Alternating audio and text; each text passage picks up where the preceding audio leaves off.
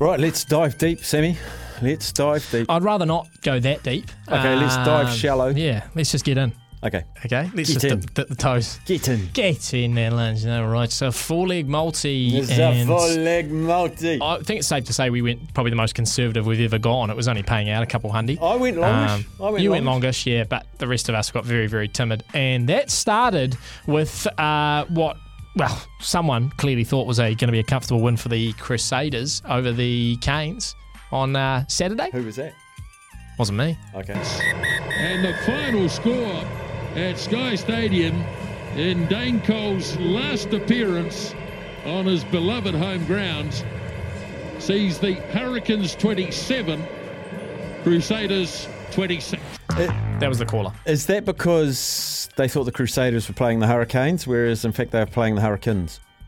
Oh, are you one of those people? Very much. Hurricanes. No, I'm not a kin. Oh, you're not a kin? I'm a cane. Oh, man. Gee, you talked to some of the radio sport boys about that. Hmm. Um, that was the caller that made that call. Um, the next one was uh, Kai Carter France, and I do feel bad for. Uh, was it Kez who picked this Yeah, one? I do too. I do feel bad for him. For the winner by split decision, Did they boo? Amir the Prince Well, it looked like there was no one in the crowd. Well, when they made the decision, I don't know, but yeah, look, almost looked like a COVID event.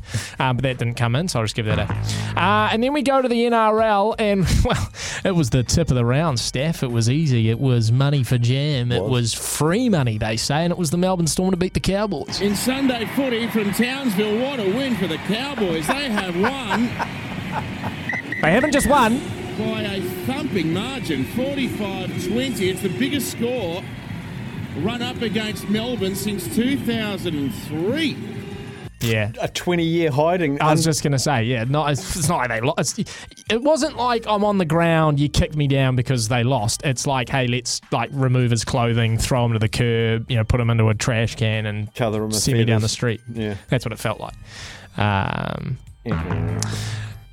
which brings us to pick number four, which was the Fijian drawer to beat the Queensland Reds. Tuvalu puts it into this crowd at Suva, and it's history.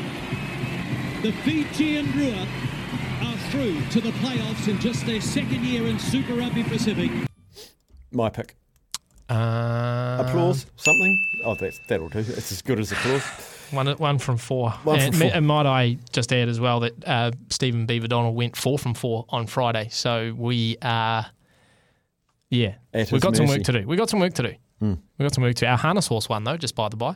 Yes, it did. Yeah. Yes. So there's a, pl- there's a positive for you. And someone just texted through that Phil War to be named Australian Rugby CEO. Great, great choice. Great choice. Right, we will take a quick break. On the other side of this, the new Crusaders coach will join us live, Rob Penny, after the break.